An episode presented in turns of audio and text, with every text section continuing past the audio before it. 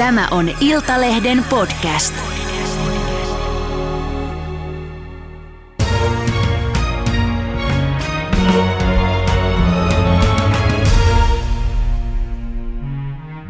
Tervetuloa somevaikuttaja ja entinen tosi-TV-tähti Cheyenne Järvinen. Kiitos. Onko sua uhkailtu tai peloteltu lakimiehillä? Sä oot viime vuosina todella sinnikkäästi taistellut verkostomarkkinointibisnestä vastaan ja myös tämmöisiä katteettomia ravintolisää lupauksia vastaan. On kuulunut lakimiehistä parinkin otteeseen ja myöskin on yritetty ainakin niin kuin pelotella sillä, että nyt on lakimiehet asialla. Ja... Onko sinua pelottanut? No kyllä mä sanoisin, että kyllä niin kuin al- alkureaktio on ehkä semmoinen, mutta sitten niin kuin, kyllä mä oon niin kuin tiennyt, että toi on vaan niin kuin pelottelun keino ja että ei mulla ole ollut mitään syytä oikeasti niin kuin pelätä. Mm. Joo. No minkälaista äh, tota, skeidaa sä oot saanut niskaan? Se on, Kerro joo. konkreettisia esimerkkejä. No siis mä sanoisin, että 90 prosenttia tai ylikin oli positiivista palautetta, mitä mä sain, kun mä kritisoin sitä Fitlinea, niitä Joo. verkostomarkkinointia, lisäravintobisnestä. Et siis pääosin oli positiivista palautetta, mitä mä sain, mutta Joo. sitten myyjien osalta tietenkin tuli kaiken näköistä vääntöä ja kääntöä ja semmoista, että niin kuin nyt mä hyökkään yrittäjien kimppuun ja miksei niin kuin voi antaa vaan kaikkien kukkien kukkia, mutta Ei voi. ei voi, ei, ei voi. voi. Niin. No hei, mistä tämä ylipäätänsä on lähtenyt sulla? Mikä sua pännii niin paljon, että, että sä oot käyttänyt aikaa ja energiaa. Tosiaan sä oot tehnyt muun muassa YouTube-video Joo. puolitoistuntisen, jossa sä käyt todella kattavasti läpi ää, tätä ää, pilleribisneksen hämärää puolta. Niin mi- mistä tämä on sulla lähtenyt liikenteeseen? Mä sanoisin, että se lähti siis ihan vahingossa käyntiin sillä, että mä otin niin kuin lyhyesti kantaa mun kaverin postaukseen, joka jakoi storeissaan, että, että älkää lähtekö näihin niin kuin ravintolisää verkostomarkkinointihommiin mukaan, että se on ihan pimeätä touhua. Ja sitten mä huomasin, että mä sain ihan jäätävän määrän niin palaut- palautetta siitä, että ihmiset jako mulle heidän kokemuksiaan siitä, että miten heille oli yritetty niin kuin myydä niitä tuotteita. Ja mä koen, että mulla on ehkä semmoinen hyvin vahva jotenkin semmoinen oikeudenmukaisuuden taju, niin se lähti oikeastaan siitä, että mä koin jotenkin sen niin vääräksi, että mä halusin niin kuin pystyä, pyrkiä vaikuttaa asiaan. Niin, mutta eikö niin, että sä itsekin olit hetken myyjänä mukana? Joo, kyllä. Mä taisin olla joku 22 tai 23-vuotias. Mun silloinen kaveri pyysi mua mukaan siihen ja silloin mä en tiennyt yhtään, että mitä, mitä verkostomarkkinointi on ja mä luulin, että se oli ihan täysin jotenkin niin kuin viatonta, mutta sitten mä tosi nopeasti kyllä onneksi huomasin, että tässä on nyt jotain aivopesumeininkiä menossa, että oli niin jotenkin järjetöntä, että onneksi lopetin sitten mm. ajoissa. Mitä se aivopesumeininki oikein sitten oli? Se näyttäytyi mulle jotenkin semmoisena niin kuin jotenkin hurmoksellisena, mä sanoisin. Että se oli semmoista jotenkin, ne tuotteet oli, niitä ylistettiin ja ne oli jotenkin maailman parhaita tuotteita ja ne paransi sairauden kuin sairauden, niin se meni multa jotenkin niin ylihilseen sitten. Mm. Joo. No kun sä tähän aiheeseen oot perehtynyt ja, ja tosiaan tästä paljon somessa päivityksiä tehnyt niin, ja teit sen videon, niin sano nyt mitkä on tämmöiset niinku yleisimmät virheelliset ja, ja jopa kielletyt terveysväittämät? Kun sä teit sen videon, niin mihin sä oot törmännyt? Yleisimmät semmoiset, äh, Tai huuhaa väittämät, mitä ne nyt onkaan, niin kuin, mitä, mitä luvataan ja mikä ei sitten pidäkään paikkansa.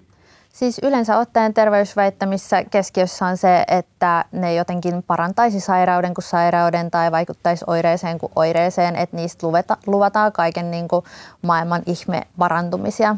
Että se on niin kuin näiden terveysväittämien keskiössä, mitä näistä lisäravinteista esitettiin. No mikä sulla on selvinnyt siitä, että miksi ihmiset lähtee mukaan esimerkiksi verkostomyyjiksi? Mitä, mitä heille luvataan? Mä koen, että se johtuu ensinnäkin siitä, että ihmiset ovat tietämättömiä siitä, että mihin on ryhtymässä mukaan. Ja se oli yksi syy siihen, että miksi mä tein mun kritiikkiä, että ihmiset sais niin kuin lisätietoa ja kriittisiä välineitä. Ja sitten toisekseen nämä myyjät tässä verkostomarkkinointibistiksessä niin lupas tämmöistä niin taloudellista riippumattomuutta, niin sillä sitten niin houkuteltiin ihmisiä mukaan myymään noita tuotteita ja erityisesti se kohdentui varsinkin somessa nuoriin naisiin. Niin, siellähän luvataan kovia tienestejä. Joo, kovia tienestejä, on autoetua ja ulkomaanmatkoja ja näin poispäin. Onko sinulla tämmöisiä traagisia tarinoita sitten, että kun ihmiset on sitten nähnyt, että sä oot kirjoittanut tästä, niin onko he avautunut ja kertonut sulle traagisia kohtaloita, tarinoita, miten, onko se menettänyt rahoja tai miten heille on käynyt, tai jos on halunnut jättää esimerkiksi myyjähommat? Uh, joo, kyllä. Mä siis kuulin tosi paljon esimerkiksi sellaisia tarinoita, että esimerkiksi näistä tuotteiden niin kuin sivuvaikutuksista, että ihmisillä oli maksa-arvot esimerkiksi pompannut ja on vaikuttanut ihmissuhteisiin, että joku, jos läheiset on hurahtanut tuohon niin kuin mukaan, niin sitten on yritetty houkutella mukaan ja ihmiset suhtautuu sitten jotenkin aggressiivisesti siihen, että se läheinen ei sitten innostukaan lähtemään siihen hommaan mukaan. Ja kyllä mä kuulin valitettavasti sitäkin, että ihmiset on sijoittanut sen mitä ne lisäravinteet maksoi, huntin tai jotain, niin et ei ole, sit, ei ole saanut rahojaan takaisin niin kuin millään tasolla. Mm. Et onhan se niin kuin tosi surullista. Sä oot sanonut, että sun tähtäimessä on Bikini Fitness-kisat 2022, niin Shane, eikö tuolla ole juuri se ala, joka on pullollaan ravintolisia ja, ja aika tiukkaa ja välillä vähän epäterveellistäkin diettiä? Öö, mä sanoisin, että ihminen voi treenata ilman ravintolisia, että ne ei ole niin kuin välttämättömiä. Et se monesti lähtee ehkä vähän semmoiseksi hifistelyksi niin kuin sen puoleen, mutta se on kyllä totta, että ruokavalion puoleen ja sitten diettivaiheeseen, niin kyllä se, kyllähän se menee niin kuin tiukaksi, mutta me ollaan mun valmentajan kanssa otettu tähtäimeksi, että me pyritään tehdä tämä mahdollisimman semmoisella armollisella ja terveellisellä tapaa, mm. tämä mun niin kuin, matkani. Tässä on teikäläinen noin 20-vuotiaana ja vieressä 27-vuotiaana. Ja sä sanot tässä kuvaparista, että sun kehon kuva oli ihan niin kuin fucked up, eli ihan vinksallaan Kyllä. tuossa parikymppisenä ja sä sairastit myös pulimia. Kyllä. Ja treenasit vääristä syistä. Kerro tuosta ajasta, mitä se tarkoittaa? Mä sanoisin, mä siis mä olin nuorena hyvin hyväksynnänhakunen ja huomionhakunen. Ja mä ehkä niin kuin sillä treenaamisella lähdin hakea semmoista niin kuin, niin kuin ulkonäöllistä hyväksyntää. Ja kun treenaa niin kuin pinnallisista syistä, niin ei se ole silloin tervettä.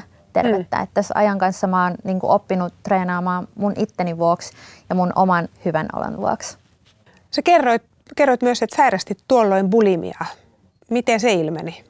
Tämä on mulle vähän haastava aihe, mutta siis bulimiahan käytännössä niin kuin ahmimishäiriö ja sitten niin kuin oksennetaan ruoka ulos. Ja tota, se, miten mä niin kuin selvisin siitä sitten, niin mä kävin syömishäiriöklinikalla ja mun ystävät oli sitten myöskin mun tukena. Et mä oon nuorempana sairastanut niin kuin anoreksiaa sitten myöskin, niin se bulimia on niin, se on niin paljon pahempi kuin se anoreksia. Ja se oli semmoinen, se tuotti niin paljon häpeätä mulle, että mä halusin niin kuin päästä eroon siitä ja toipua siitä. Mm. Sä oot aika lailla käsittääkseni kokenut tämmöisen elämänmuutoksen, et pelkästään siinä, että miten sä nykyään treenaat ja miksi sä treenaat. Uh, Mutta sä oot sanonut, että sä kadut sitä sun mennyttä julkista minää tai sinua. Kyllä että varsinkin vuonna 2016 julkisuus lähti Lapasesta. Niin lähti kyllä Lapasesta. Mitä se tarkoittaa? Mikä, mitä siellä on Mä tapahtu? päädyin niin kuin Seiska-lehteen tämmöiseksi turhaksi julkikseksi ja musta tuli tosi paljon juttuja silloin ja mä annoin myöskin tosi paljon juttuja. Ja, ja mä luulen, että se oli siis sitä mun oireilua mun nuoruudesta ja just lähti Lapasesta se mun niin kuin hyväksynnän hakeminen ja semmoinen huomion hakeminen, että mitä tässä niin kuin välissä on nyt tapahtunut, niin mä oon kasvanut aikuiseksi ja mä oon käsitellyt niitä asioita. Hmm. Kyllä. Onko semmoisia, mitä sä kadut, jos ajatellaan, jos ajatellaan, että mitä on päätynyt lehtien palstoille, niin kadut sä niitä asioita? Mä en tykkää sanoa, että, että asiat kaduttaa, koska ne on tapahtunut ja niille ei voi mitään, mutta en tekisi uudestaan en tekisi uudestaan, en lähtisi julkiseksi enää. Mm. No mitä sä sanot nuorille, jotka ei muuta teekään kuin haaveilee siitä, että heistä tulisi julkiksi? Ei se ole sen arvosta. Ei siis julkisuus itsessään ei tuo kellekään mitään arvoa, ellei sä niin kun tee jotain muuta, ellei sulla ole jotain muuta annettavaa. Mm. Mm. Sä oot myös sanonut, että, että lehtiin päätynyt silikoni-implantti Riita on aiheuttanut sulle elinikäisiä arpia, niin fyysisiä kuin psyykkisiä. Kyllä. Niin mi- mitä sä tarkoitat sillä? No siis mun ensimmäisen rintaleikkauksen kanssa kävi silleen, että siis mun rintat leikattiin niin kuin suoraan sanoen viturallaan. Et, se, se ei päätynyt hyvin. Se ei päätynyt hyvin ja sitä on lähdetty korjailemaan ja sekä ei päätynyt hirveän hyvin. Et, jos nyt niin kun pääsis ajassa taaksepäin, niin olisin ehkä miettinyt pidempään, että kenen kautta lähtee tekemään mitään ja lähteekö tekemään ylipäätään yhtään mitään. Mm. Mutta onko nyt fyysisesti kuitenkin kaikki ok vai onko sulla jäänyt ihan jotain pysy, pysyvää tota fyysistä haittaa? Öö, no siis mulla on hyvin isot arvet niin kuin mun rinnoissa niin kuin molemmissa, että niistä on jäänyt tosi pahat jäljet. Et, mä oon itse, niin kuin, ne ei niin kuin häiritse mua, koska ne ei niin kuin näy, mutta kyllä varmaan sit niin kuin ulkopuolisin silmin niin saattaa näyttää aika rujolta. Mm. Mm. Onko ollut vaikea muuttaa sitä alun alkujaan syntynyttä julkisuuskuvaa? Mä sanoisin, että se mun julkisuuskuva muuttui jotenkin hyvin luonnollisesti myöskin sen mukana, kun mä muutuin tai kasvoin ihmisenä. Et totta kai mulla niinku alkuun jäi semmoinen jälki, että ihmiset näki mut just semmoisena turhana julkiksena ja bimbona. Ja mä saan edelleen viestejä ihmisiltä, jotka sanoo, että ei vitsi, että sä oot niin ihana ihminen, että et anteeksi, että mä oon joskus ajatellut susta niin kuin tämmöistä, mutta siis sehän on mulla niin kuin muuttunut aivan täysin, että ei, ihmiset enää ei niin kuin yhdistä mua semmoiseen kohujulkisuuteen, mikä on niin kuin, luojan kiitos. Mm. Hei, minkälainen somevaikuttaja sä haluaisit itse olla? Sulla on paljon seuraajia. Kyllä.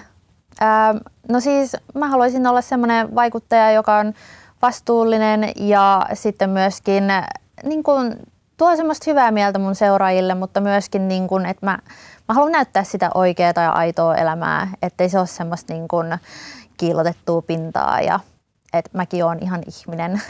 Mm. Onko yhteistyökumppaneita, joiden tarjouksista kieltäydyt? Esimerkiksi jos tulee joku verkostomarkkinointi.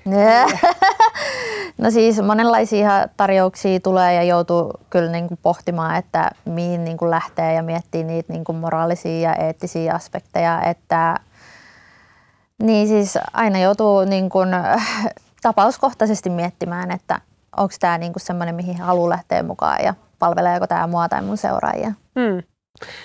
Sä olit lukiossa hyvä oppilas ja kirjoitit hyvät paperit sulla on nyt suunnitteilla, että sä haluaisit lähteä lukemaan yliopiston sosiaalipsykologiaa. Joo, kyllä. Eli viime vuonna hain ensimmäistä kertaa sosiaalitieteisiin tuonne Helsinkiin ja nyt tänään just laitoin yhteishaussa hakemuksen menemään ja Tampereelle olisi tarkoitus ainakin ensisijaisesti lähteä opiskelemaan.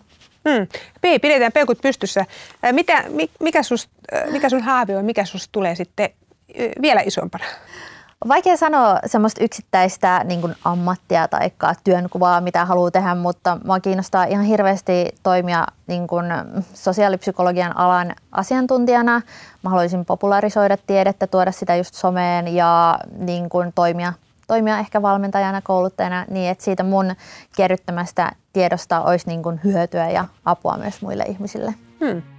Toivotaan, että pääset sisälle Toivotaan parasta. CC, hyvin paljon kiitoksia tästä haastattelusta ja kaikkea hyvää. Kiitos paljon sinulle. Kiitos.